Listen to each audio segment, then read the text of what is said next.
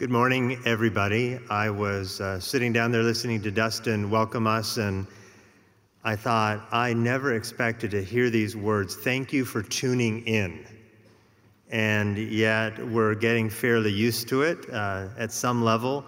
I hope that uh, you, you put today to good use. So, members of Mount Vernon, especially, uh, this is another day to not grow weary in doing good. Uh, perhaps you can think about a couple members of the church that you could reach out to, even today, uh, to encourage them, uh, to tell them, to pray for them, and to tell them you're praying for them. And uh, the more of us do that, uh, the easier it is for us to endure as a church through a season of, of isolation. But for now, we take advantage of the technology that we have, and we want to go to God through His Word to understand Him better, to understand what He expects of us better, that we might give Him glory as we persevere in the faith and as we contend for the faith once for all entrusted to the saints, because that responsibility, uh, it, it, doesn't take a break.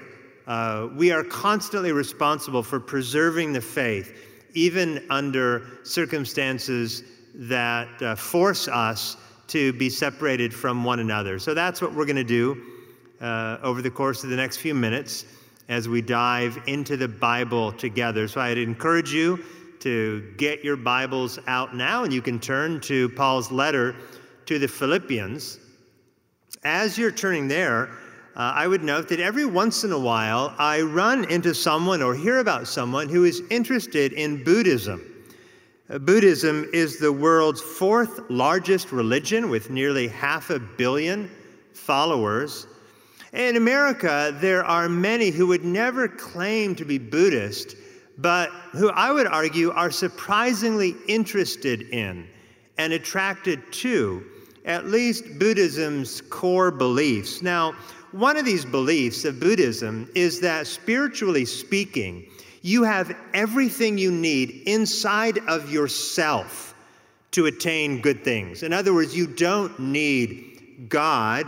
You don't finally need the influence of, of others around you. You have the capacity in and of yourself to meet all of your spiritual needs. Now, that's attractive for a, an individualistic, can do American uh, uh, attitude. That, that, that view is very attractive. Well, another aspect of Buddhism is this idea that if you could just find a way to marshal your energy and extinguish your desires, well, then you can achieve a certain amount of uh, refuge or freedom or peace. And so when you put those two ideas together, Buddhism teaches that in a world that is filled with all sorts of trials and all sorts of conflict and all sorts of bad things, you have everything you need inside of you to achieve a state of peace, all on your own. And I think this is why so many people are attracted to Buddhism. It says, You are the source of peace that you need. Now, no matter your age, no matter your income, no matter your stage of life, no matter your circumstances, we all want peace. Uh, peace is universally desired. We all want to feel peace. We know what it's like to feel unrest. We want to feel rest. We want to feel peace. It's true for every one of us. But it's so important for us as Christians to think biblically about peace, uh, to go to God's Word and find out how God's Word informs us about what peace is and how we find it. If I don't go to the Bible to get God's wisdom to shape my understanding of peace, well, then I'm going to be like a, a marathon runner who's running to the very end, but he doesn't know where the finish line is. Well, that's a, a horrible situation to be in. But that's the situation of the individual running after peace but looking only within to find it. Now, my prayer for you during this coronavirus pandemic, my prayer is that you will devote some of your time to self examination. This is something that should mark uh, believers all the time. Uh, Dane mentioned the spiritual graces or the spiritual disciplines that, that we should attend to as believers, regardless of our schedule. But as our church schedule has been obliterated, basically, in that sense, we all have additional time to devote ourselves to self examination. And so that's been my prayer for you and my prayer for me and my family that we would be more thoughtful about the areas in our lives and in our church's life that we need to grow. And as you do that, that you'll be praying that God would bring revival to your own heart, that you would grow in your awe of God and of the mercy and compassion and grace that He has so abundantly provided to you. And the, the metaphor that I've been using is that of a spiritual house, right? Thinking of your spiritual life, your spiritual condition, like a really large house filled with, with many, many rooms. And as we examine ourselves, it's like we're walking through this spiritual house, going into this room and that room, seeing what's there and seeing what needs to change so that our spiritual house is a better reflection of our Creator and our Redeemer. And the room within our spiritual house that we want to look at today has Philippians 4 7 written above the threshold. And that verse says, And the peace of God, which surpasses all understanding, will guard your hearts and your minds in Christ Jesus. Now, before we go any further, let's wrap our head around why Paul would address this topic or theme of peace in his letter to the Philippians. And a survey, a brief survey of the letter, will show us why the need for peace is such a, a large part of Paul's burden for this particular congregation. Now, Philippi is the city that Paul visited on his second missionary journey. He had with him Silas, he had with him Timothy, he had with him Luke. This is the, uh, the trip to Philippi where Lydia, uh, where her heart was opened up by the gospel and, and she was saved. This is the trip where the young girl who was possessed by a demon uh, was released from that demon when she encountered the Apostle Paul. this is the trip where Paul uh, is imprisoned, and the jailer who imprisoned Paul was saved by the Lord. So, a lot of uh, amazing things happened as the gospel came to Philippi, and as God used that gospel to plant a church. And it's a church that Paul got to know, and it's a church that Paul got to love. Look, if you would, at Philippians chapter 1, verse 8. Notice Paul's warm address to this congregation. He writes, For God is my witness, how I yearn for you all with the affection of Christ Jesus. Maybe now more than ever you can appreciate the sentiment behind Paul's words there. Uh, this is the first and probably, probably the last time in our lifetime that we will be encouraged slash required to stay away from one another. Technology certainly softens the blow, but it doesn't take it away. Paul yearned to gather with his brothers and sisters in Philippi. And I hope that, that you yearn to gather with us together again. I hope for the rest of your life, as you read throughout the Bible, and especially Paul's letters, that whenever you come across a verse from one of the apostles longing to be with uh, the people, that you'll remember this season in your life and you will resonate with the longing believers are to have to be with one another. Now, the reason for Paul's absence, of course, was not a, a virus, it was the Roman Empire. They had imprisoned Paul for his faith, uh, for his uh, claim that one can find peace with God only in Christ Jesus. They threw him in jail, they locked him up in Rome for preaching the gospel. And clearly, it's hard to feel at peace when you're in prison.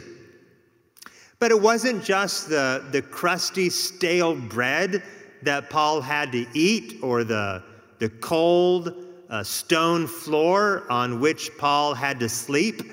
All right, it's not just those things that would have uh, conspired to take away Paul's peace. There were other things going on as well. Uh, Paul knew that while he was locked up, there were men who were, were taking the gospel that Paul had preached, and they were preaching it, but they were preaching it to afflict Paul. They were, they were preaching this message to do Paul harm. Maybe while Paul was locked up, they were seeking to, to, to, to gather uh, followers of Jesus to themselves perhaps so that they could eventually give them a false gospel. We don't know for sure exactly what was going on. We just know that Paul knew that while he was in jail, there were individuals taking his words and using his words to do him harm. Look at chapter 1, verse 15. Some indeed, Paul writes, preach Christ from envy and rivalry, others from goodwill. The latter do it out of love, knowing that I am put here for the defense of the gospel. The former proclaim Christ out of rivalry, not sincerely, but thinking to afflict me in my imprisonment. So again, some, some men, some preachers were seeking to do Paul harm while he was in jail, and Paul knew it. Now, Paul doesn't elaborate on what they were doing or how they tried to afflict him. His concern is clearly for the Philippians. He's like a father who stubs his toe while his children are being attacked by bears. Well, that father is not going to pay much attention to his stubbed toe. He's going to do everything he can to protect his children from the attack. He can't worry about himself. And so Paul lets us know of the conflict around him, but he doesn't dwell there. No, his concern is for his spiritual children. His concern is for the church. He wants them to persevere together in the faith. And that word together is really important. That appears to be Paul's burden. Paul's deeply, deeply concerned that his church remain united while he's apart from them. He wants them to live together in peace. Uh, like you, my family, the Menikoffs, have spent an awful lot of time under the same roof this past few weeks. It's been great, but uh, my family would be the first to admit that at times it's been a little bit difficult, hard to get along, hard to keep the peace. Sometimes it doesn't look like we are as united as a family as the Menikoffs actually are. Well, we can't take peace for granted. We have to fight for it. Look at Philippians chapter 2, verse 1. Likewise, Paul wants this church to, to fight for peace. Philippians chapter 2, verse 1. so, if there is any encouragement in Christ, any comfort from love, any participation in the Spirit, any affection and sympathy, Complete my joy by being of the same mind, having the same love, being in full accord and of one mind. Do nothing from rivalry or conceit, but in humility count others more significant than yourselves. Now, the next verses in Philippians are really the heart of the letter because this is where Paul explains how Christ did this. It's, it's where Paul explains how Christ refused to live a life of rivalry or conceit, how Christ single mindedly devoted himself to the well being, the good of others, counting others better than himself. Paul, Jesus modeled humility, he fought for peace. Now, verse 19 of chapter 2 is one of the most interesting in the whole letter, to me at least. Paul, after encouraging them about the humility of Jesus and the power of the gospel, uh, Paul tells them that he wants to send Timothy to them, his good friend, his companion in the faith, Timothy. And as an aside, Paul says that there just aren't many people like Timothy. He says he has a hard time finding people with a selfless attitude. Look at chapter 2, verse 19. He says, I hope in the Lord Jesus to send Timothy to you soon, so that I too may be cheered by news of you, for I have no one like him who will be genuinely concerned for your welfare. They all seek their own interests, not those of Jesus Christ. So, in other words, it appears that Paul had a hard time identifying, finding people who were wholeheartedly concerned for Christ and for the body of Christ. And he wanted the Philippians to know that. Thankfully, Paul had Timothy, Paul knew Timothy, Paul sent Timothy. It, it, gets back, I think, to that message we had last week thinking about humility. It really is hard to be truly humble. It is not easy to live the kind of life where you're not thinking about yourself primarily. I have a hard time doing it, doing this. I think about myself an awful lot. It's difficult to make it clear that what's more important to you than anything else is Christ and his people. Well, by God's grace, Timothy was a brother like that, a brother who was willing to, to fight for peace. Then in chapter 3, Paul raises a theological concern. He warns the church about legalism. False teachers are saying that, that peace with God can only be found via or through or by obedience to God's law, the keeping of Torah, the practice of circumcision, for example. And Paul identifies this as a heresy. This is no gospel at all to argue that peace with God is found through the work of your hands. This is a teaching that's to be repudiated. It's a teaching that needs to be repudiated simply every year of the calendar since the time of Christ. For every century, we find this heresy repackaged and put out for sale on the shelves of churches and so called churches. From the justification by works doctrine of Roman Catholicism to the give to the church so that you will be materially rewarded doctrine of the so called prosperity gospel. So many people so many religious people are looking from within themselves their own ability to meditate and contemplate, their own ability to, to do good things. They're looking within themselves to find peace. And, and Paul responds by saying, Look, if peace could be found within, if peace could be found by obedience to the law, well, I would have no need for Jesus Christ. I, I, I wonderfully obeyed the law. I was a Pharisee of Pharisees. I knew the law inside and out. But I gave it all up, Paul says. I gave up the prestige, Paul says, of being a, a Pharisaical leader. He gave the wealth up that presumably came with his position. He gave the comfort and security up of being a religious leader of his day. He gave it all up for the gospel. Look at chapter 3, verse 4. Though I myself have reason for confidence in the flesh also, if anyone else thinks he has reason for confidence in the flesh, I have more. Circumcised on the eighth day of the people of Israel, of the tribe of Benjamin, a Hebrew of Hebrews as to the law, a Pharisee, as to zeal, a persecutor of the church, as to righteousness, under the law, blameless. But whatever gain I had, I count it as loss for the sake of Christ. Indeed, I count everything as loss because of the surpassing worth of knowing Christ Jesus, my Lord.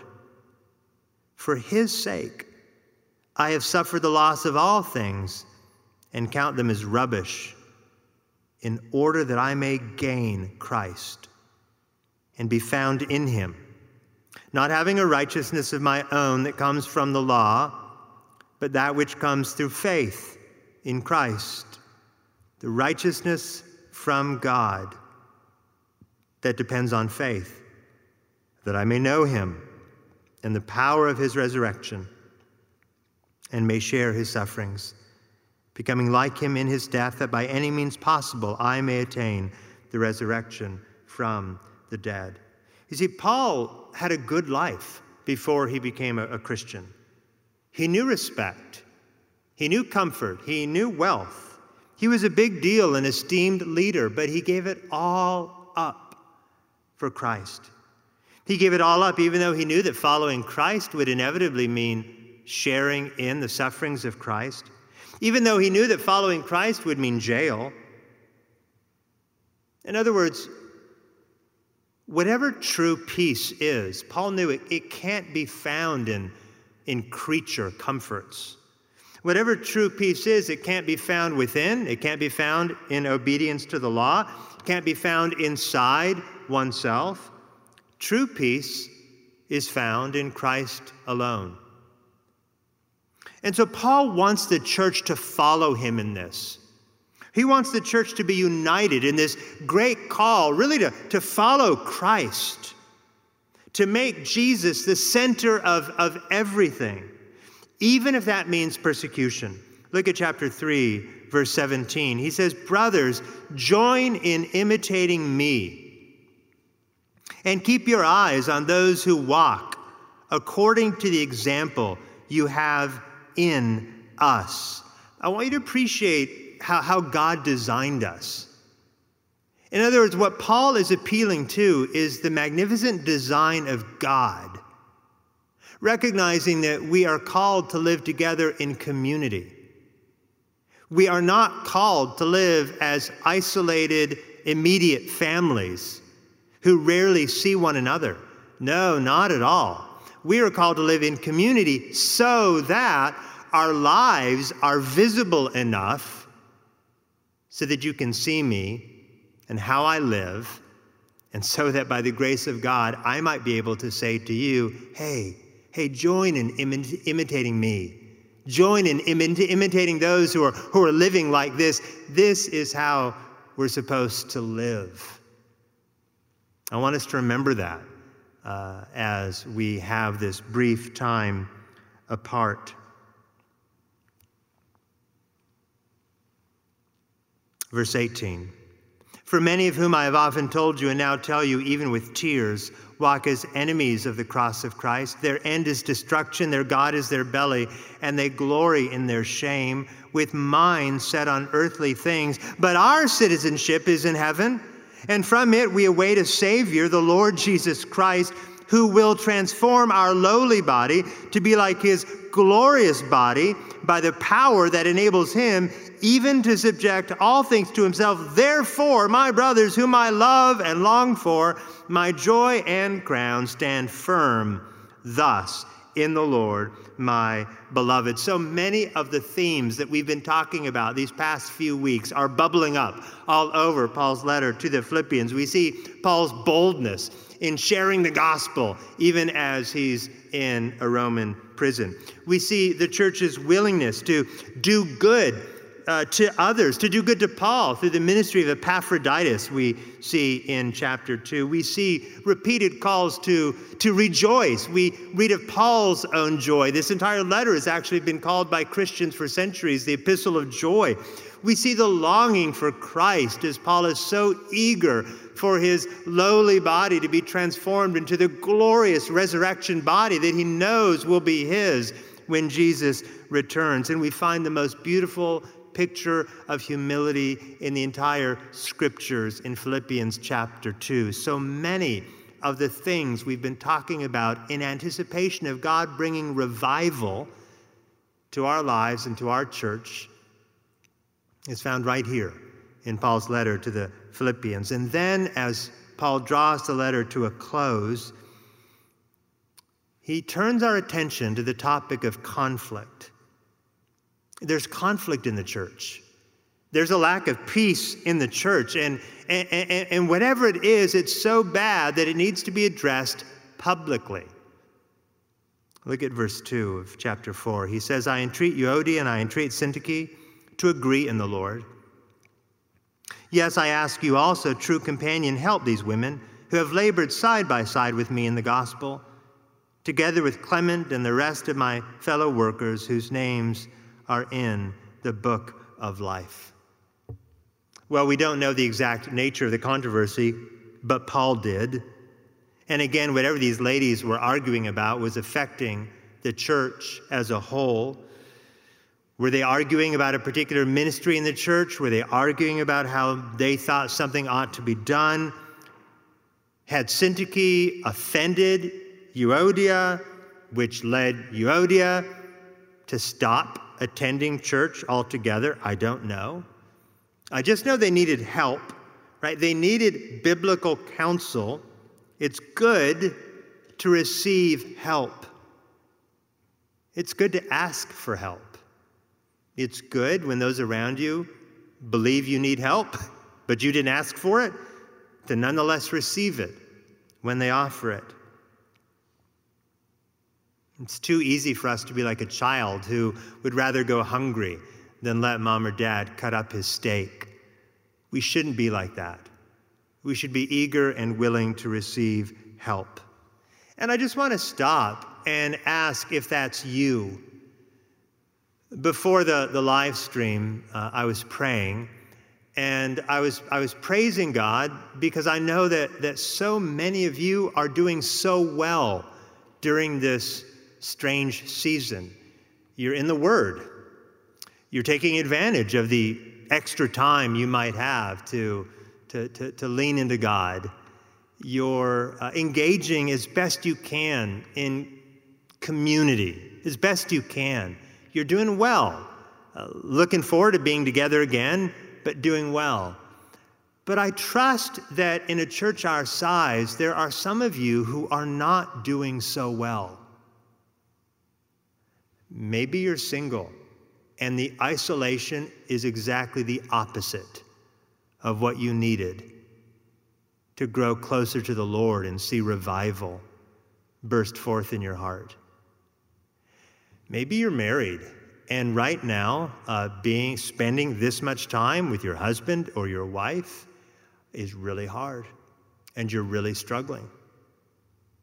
Maybe you're a kid of whatever age and just being at home and having your schedule upended the way it's been upended by the COVID 19 virus is really taking a toll on you.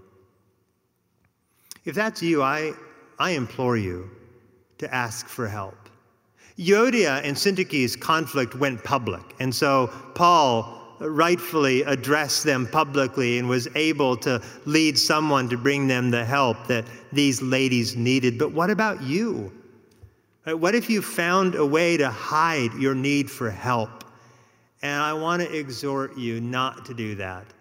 Uh, I'm here for you. You can email me, you can call me.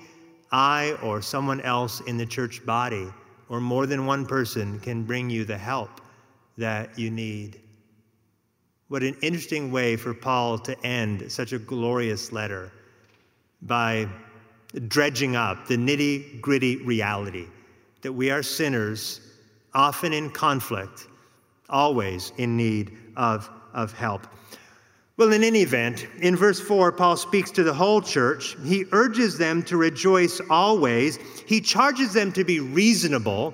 That word be reasonable can mean be gentle, it can mean be fair minded. It can mean be, be quick to forgive. So Paul says, be like that, be reasonable. And then he reminds them the Lord is near, so they don't need to be anxious or fearful about anything. God is near, everything's going to be okay. And when they're troubled, they should pray. They should ask God for help. They should ask with hearts filled with thanksgiving. And then here's the promise in verse 7 And the peace of God, which surpasses all understanding, will guard, like a soldier guarding a fortress, will guard your hearts and your minds in Christ Jesus. And in light of that wonderful promise, I want to talk about peace, and then I want to make just a couple points of application about what this could mean for your life and for our life as a church. Now, what I'm about to say is really the most important bit of this message. What I'm about to say is really more important than, than anything else. It's the heart of it. And here it is. For the Christian, the peace of God is a fact, it's not a feeling. For the Christian, the peace of God is a fact, it's not a feeling, it's not a state of mind, it's not a dream, it's not an aspiration, it's not an inner work you do by yourself. No, peace is the rock solid guarantee that if Christ is your Savior, you are reconciled to God, your Father. You have peace with God. Your sin is paid for. God's war with you is over, and his wrath toward you is exhausted. Star Wars fans will know that peace was broken because the evil emperor didn't really die. When the emperor was alive, the war could never come to an end. Well, for the Christian, there really is an end to the war. Christ really is victorious over sin and death completely entirely.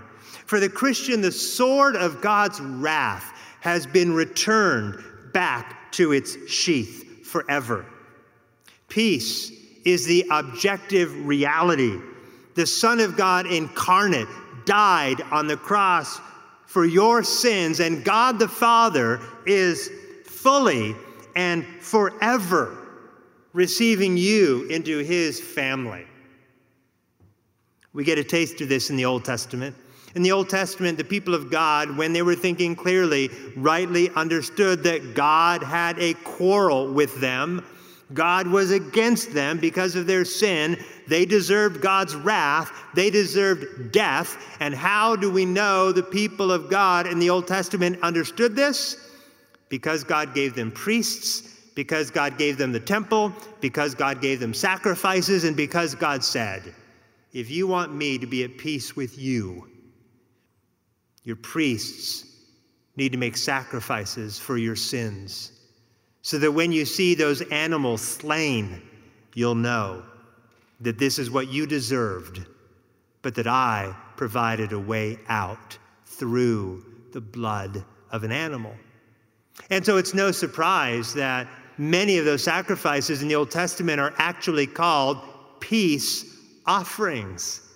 Because the offering of these sacrifices, at least for a season, brought the individual sinner into a state of peace with God.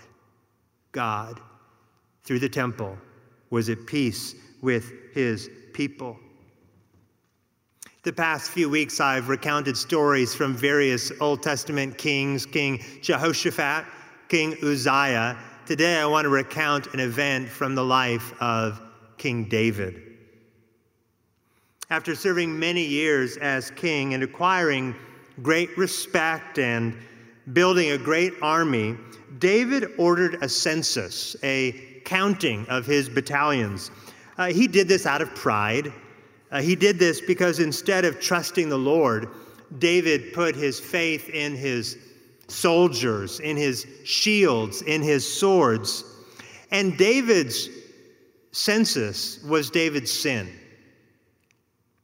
And it angered God. God declared war on David and really on all of Jerusalem, whom David had led into this sin. God's wrath against David and his people for this particular sin took the form of a gigantic sword, unsheathed and hanging over the city of Jerusalem. And that sword was ready to fall on Jerusalem and kill the people in a plague. You see, David's sin had unleashed God's fury. And God went to war against his people. Now, what happened? Well, David wisely repented and uh, he offered up a sacrifice to God. We read about it in First Chronicles chapter 21. Let me read to you just a couple of verses. Chapter 21 of First Chronicles, verses 26 and 27. We read about what happened when the sword of God was hanging over Jerusalem, ready to fall in judgment. Verse 26 And David built there an altar to the Lord and presented burnt offerings and peace offerings and called on the Lord. And the Lord answered him with fire from heaven upon the altar of burnt offering. And then the Lord commanded the angel, and he put his sword back into its sheath. That's peace. It wasn't a feeling, though I'm sure it felt good to see that sword put away. No, peace is a fact. When David acted as the people's priest, offering up a sacrifice for his sin and for the sin of the people, when David shed the blood of the sacrifice, the blood of the peace offering, the sword went away. Peace came. Peace purchased by the blood of a lamb. Now, what we see here is just really a shadow of a greater peace to come because of a greater priest and a greater sacrifice. Listen to how Paul put it in Romans chapter 5 verse 1. Therefore, since we have been justified by faith, we have peace with God through our Lord Jesus Christ. But peace isn't a feeling. It's not an, an aspiration. It's a, it's a blood bought reality. It's a rock solid truth. Peace is a fact. So before God saved you, and I'm speaking to the Christian now, before God saved you, the sword of God's wrath hung over you. Because of your rebellion against Him, that saturated the entirety of your life. It, it doesn't matter if you were uh, born in a pew. It doesn't matter if up until the pandemic you, you never missed one day in church. Right? Outside of Christ, sin so saturated you that everything you did was rebellion against Him. Because if it's not done for the Lord, it's not honoring to the Lord. And that's all of our lives outside of Christ. And so we, we go through life, we went through life with the sword of God's condemnation hanging over each and every one of us, just as the sword of the angel hung over the city of Jerusalem because of David's and that city's sin. But on that cross, 2,000 years ago, when Jesus died, when he hung there, it's as if the sword of God's wrath fell on Christ instead of on you. All of God's animosity towards you, all of his anger towards you, all of his hatred of you extinguished. Because Jesus took all of that upon himself. And because of that precious and powerful work, Paul says in Romans 5:1 that having been justified by faith, having believed that message that I just shared with you right now, having believed that, having been justified by faith, we have peace with God. It's not a feeling, not an aspiration, not a dream, not a longing. It is a blood bought fact. Now let's go back to Philippians. Are there any indications that this objective reality, that this peace, is what Paul is talking about in Philippians 4 7? I think we have some hints. Look at Philippians chapter 4, verse 3. What does Paul call his fellow workers? He calls them those whose names are written in the book of life. Those whose names are written in the book of life. Do you know what John calls that book of life? in the last book of the Bible in Revelation, chapter 13, verse 8. It's called the book of the life of the Lamb that was slain. Whose names are written in that book of life? Those for whom Christ died. That's a fact. Look at chapter 4 Verse 4 Rejoice in the Lord always. Again, I will say, rejoice. Let your reasonableness be known to everyone. The Lord is at hand. Do not be anxious about anything, but in everything, by prayer and supplication with thanksgiving, let your requests be made known to God. Why rejoice? Like, why pray with thanksgiving? I understand the need to, to, to pray for things. Uh, we're a needy people. But, but why pray with thanksgiving? Well, the only reason to pray for thanksgiving is because you're thankful for something. What should they be thankful for? These Philippians should be thankful that they've been justified by faith and they now have peace with God. Peace is a fact. Look at verse 8, chapter 4, verse 8. Finally, brothers, whatever is true, whatever is honorable, whatever is excuse me, whatever is true, whatever is honorable, whatever is just, whatever is pure, whatever is lovely, whatever is commendable, if there is any excellence, if there is anything worthy of praise, think about these things. What you have learned and received and heard and seen in me, practice these things, and the God of peace will be with you. Well, that begs the question what is true? What is commendable? What is honorable? What is just? What is excellent?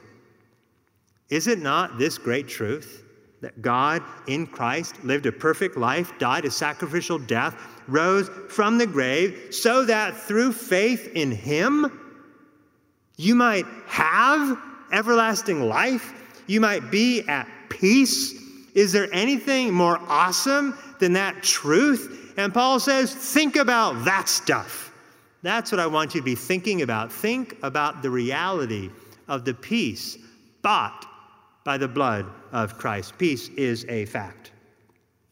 And everything that I've just mentioned makes the very end of verse 9 of chapter 4 make so much sense. This is why it's why we don't just have the peace of God.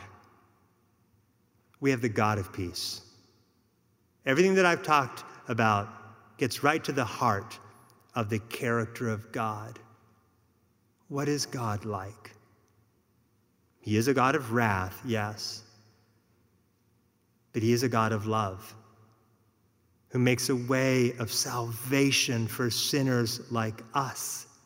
He's the giver of peace. Peace doesn't come from the inside, right? Then, then we would be we would be the givers of peace. No, peace from comes from God.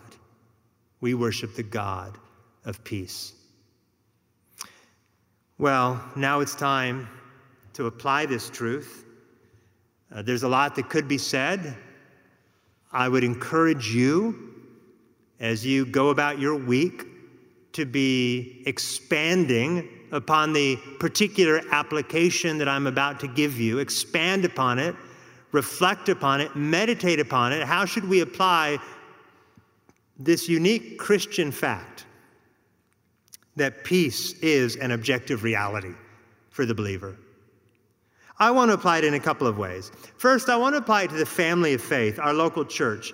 At the start of the message, I admitted what you already knew that the Menikoffs are not a perfect family.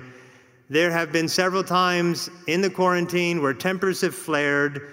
Uh, I've not always been kind and gentle, but we're a family. We love one another. We persevere. We strive to live out the love that we know we have as a family, as one family. And the same is true with this scattered family of faith. We have our conflicts, we have our quarrels, right? So, just to bring it to 2020, maybe Euodia thinks we all need to shelter in place until August. Maybe that's Euodia's conviction. She thinks the governor is crazy to open anything up this early. Meanwhile, Syntyche has a different opinion. She thinks this whole lockdown is a travesty from the very beginning, and she wants everything opened up yesterday. Differing opinions can cause conflict, they can chip away at our peace. Here's the promise Christians are different. Christians aren't like the rest of the world. Christians live life together with a kind of peace that transcends understanding. In other words, the, the greatest testimony is living out the love we have in Christ by being at peace with one another. The peace of God, which surpasses all understanding, will guard your hearts and your minds in Christ Jesus. All right, we don't, we don't check our opinions at the door when we gather. You remember that gathering thing, right? We all come together in one building, amazing. And when that happens, even then, we don't check our opinions at the door. No, we're not automatons. We're not robots who don't have opinions, who don't think. We, as believers, have passionate disagreements. We don't share the same opinions, but we do share the mind of Christ. And so we lean into Philippians 2 3. Do nothing from rivalry or conceit but in humility, count others as more significant than yourself. So, in the most fundamental sense possible, a local church is already at peace. Uh, yeah, do we fight for peace? Sure. Do we strive for peace? Absolutely. Do we aim for peace every day? But make no mistake, in Christ we are already at peace. The dividing wall of hostility has already been brought down. We have already been united in Christ. Now it is our duty and our privilege to live out the peace that we already have. There's simply no other way. Peace in the family of God is present. And because it's present, it's possible to live it out every day. Now, what might it look like for you to aim for peace? What might it look like for you to count others as more significant than yourselves. So much could be said. I'm going to say just a few things here. Never disparage or speak ill of another brother or sister in Christ. Never disparage or speak ill of another brother or sister in Christ. Right? The peace that we share with one another in Christ should shape the way we think about one another, and it should shape the way we communicate about one another. Never speak ill or disparage another brother or sister in Christ. We can voice our opinions, but there is no room in the church of the living God for rivalry and for conceit. It's interesting, Paul seems to begin Philippians with this theme and end Philippians with this theme. There's no room in the church for rivalry when Jesus has shed his blood for us. Now, Another way to apply this pray for your elders. Pray for your elders. Elders are tasked with making hard decisions, decisions that rarely make everyone happy. These decisions touch on everything from how exactly we organize a corporate worship service, where the elders have responsibility for the songs that are sung for the way those songs are sung, for the particulars of, of a gathering. The elders have responsibility for that. The elders have responsibilities, very practically 2020, for how exactly Mount Vernon is going to open up over the course of the next few weeks. So pray for your elders. Pray they have wisdom. Recognize that, that our goal, that the goal of the elders is the glory of God, and you're good. But elders fumble the ball. That happens. Elders are not perfect. But the peace we share is like the field on which we're all running. That field is not going to be shaken.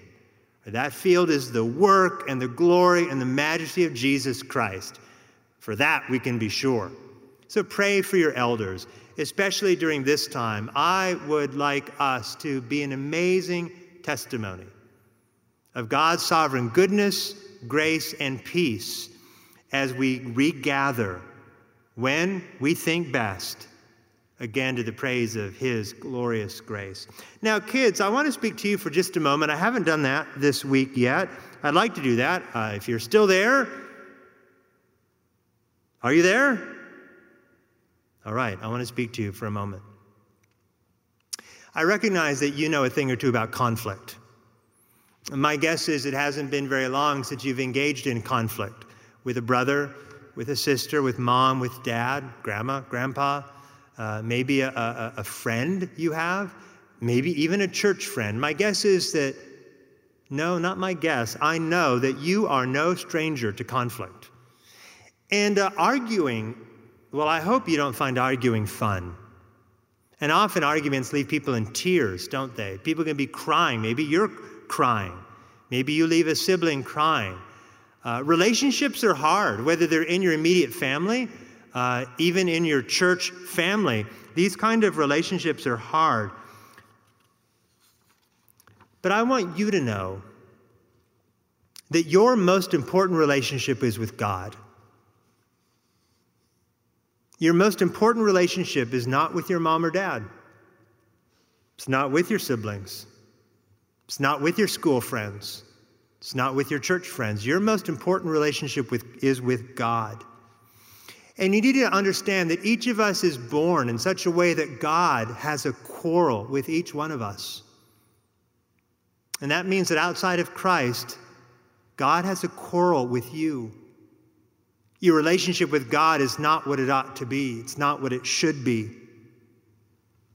Your relationship with God is broken because of sin. This is what the Bible teaches on, on every single page, and that's why you need Jesus. That's why you need Jesus' death, where he died on the cross to pay the penalty that sinners deserve. It's why you, you need Jesus' resurrection, where he proves that he is glorious and that he has the power to conquer sin and death and bring everlasting life. You need that. If you don't have faith in that good news that I just gave you, that's what you need. And so I encourage you right now to turn away from the ugliness, the sin, the cold heartedness, the bitterness in your own life. Turn away from that sin, that selfishness. And you turn towards the Lord, turn towards Christ. If you don't know how to do that, if you don't know what it looks like to repent and believe, well, maybe you have parents who can help you with that an older brother and sister, a pastor at Mount Vernon, an elder at Mount Vernon. We're here to help.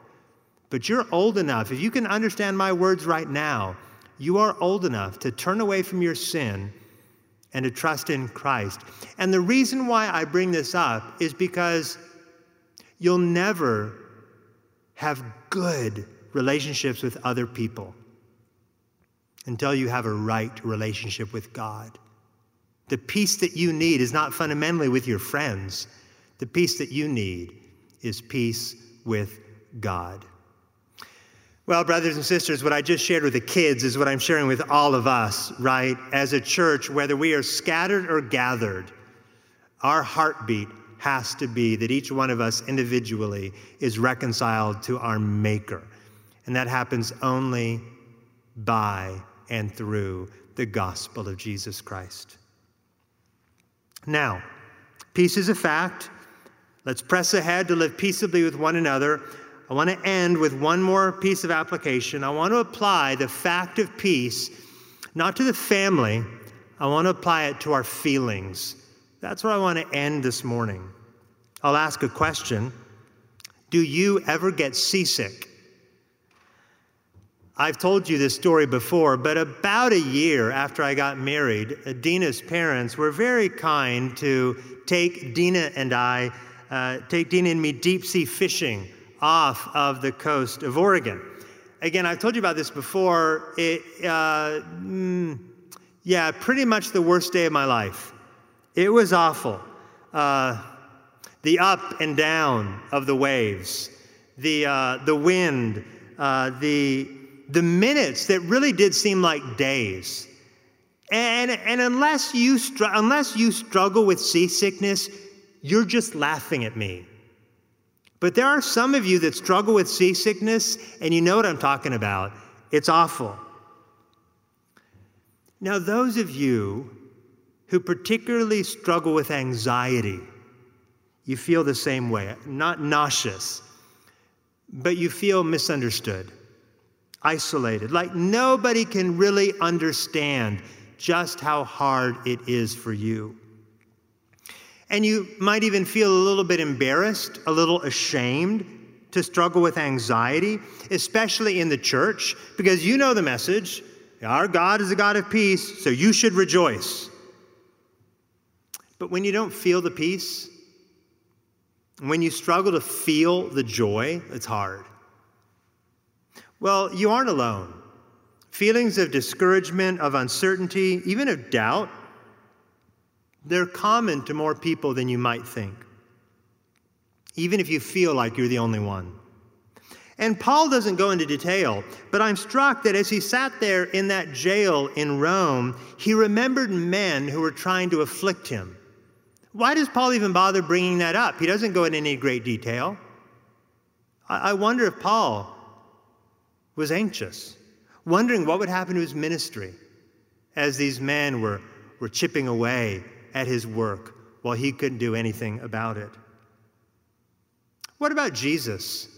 You know, I mentioned it last week. One day, Jesus went to the Mount of Olives to pray. The cross was right around his corner. Jesus was with a few of his disciples. Jesus did not want to die on that cross. He didn't want to. In his humanity, the cross displeased him. He didn't want to go there. He didn't desire it. How do we know? Because he prayed, Father, if you are willing, remove this cup from me. Now, that cup was the cross. Jesus was anxious for another way, desirous for another way. We all have our cups. We all have our crosses. We all have our unique circumstances that we just don't like. We don't like them at all. All of us. Like we all have something we want changed. I want church back to normal now. Like Sunday morning, Sunday evening, Wednesday night, now. I want the fact that that can't happen immediately changed. That's my desire. We, we all have something about our lives that we want different. Right? Some, something maybe about, about our body, something about our mind, perhaps, something about our job, something about our family, something about, well, you fill in the blank. We all want something we want changed. That day on the Oregon coast, I wanted off the boat. At different seasons in my life, I've wanted different things, good things, things that God didn't see fit to give me. I'm not an anxious person, but I'm no stranger to anxiety. And that day on the water, all I could do was hang on for dear life to the railing of the boat. I couldn't make the wind stop. I couldn't make the water calm down. I tried, but I couldn't make the captain return to the shore. All I could do was hang on to the railing of the boat. My stomach didn't feel it, but my mind and my heart knew that I was safe. So long as I clung to the boat, I knew that I was safe. Well, I suppose it sounds pretty simple, but the best way to feel peace is to cling to the one you know can make you safe. Jesus Christ died for sinners, sinners like me. If you are a Christian, that's your peace. He's your peace. Peace doesn't come from the inside, as Buddhism teaches. No, peace is from the outside. It's a gift from God. Your boat will never sink. The cross of Christ is the, the peace that, that guards our hearts and our minds in Christ Jesus. And so, what I'm saying is the fact of peace will change how you feel, maybe gradual. Very rarely is it immediate. But the fact of God's peace will change how you feel. It will change how you approach life. It will change how you endure trials. And this is why Paul could write in Philippians 4:11, I have learned in whatever situation I am to be content. How could Paul describe such a feeling of peace? Because of the fact of peace. He clung to the side of the boat, he clung to the cross. It's why Jesus, anxious for the pain of Calvary to be avoided, could follow up his prayer for the removal of the cup with these words to his heavenly Father Nevertheless, not my will, but your will be done. Brothers and sisters, I want revival to come. I want it badly. Before this strange season comes to an end and life returns to what it once was, I do not want to be the same man that existed eight weeks ago. I want to be a changed man. I want to be more in awe of God's mercy, more in awe of God's compassion, more in awe of God's grace. And when I am, I will not simply try to feel peace. I will know inside and out the objective reality of God's peace, the God of peace. I will cling to the side of the boat, to Jesus who died for me. And that's my prayer for you. Heavenly Father, we come before you this morning as the church scattered. We are not in the same place. Lord, there are so many distractions in the living rooms, in the kitchens, in the dens of Mount Vernon members scattered throughout this great city. But Father, to the best of our ability, as we are the church scattered, we come before you and we pray that you would be to us who you are to us, our God of peace. That we would know intellectually that peace was won through the cross of Christ. That we would pray in accordance with that knowledge, making supplication to you with thanksgiving, and that the peace we have in Christ would now guard our minds and hearts, our collective minds and hearts as a local church, our individual mind and heart as individual Christians, that it would protect us in Christ Jesus. We love you and we need you, and we pray this all in Jesus' name. Amen.